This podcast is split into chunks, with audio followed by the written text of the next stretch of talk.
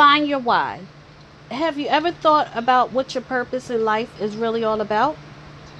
We all know that it can be a tough question for some of us. Most of the time, we are too busy and we never really take out the time to find out our why in life. There are many steps to life, and if we don't take out the time to really elaborate on our personal why, we will miss out on important steps. Start taking control of your daily tasks by taking time out of your busy schedule to write down your why. This way, you won't be living day to day you will be living for a purpose and you will have something to look forward to on a daily basis.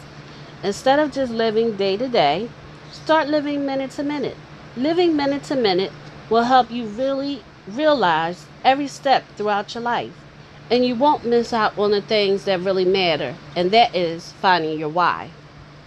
The podcast you just heard was made using Anchor. Ever thought about making your own podcast? Anchor makes it really easy for anyone to get started. It's a one stop shop for recording, hosting, and distributing podcasts. Best of all, it's 100% free.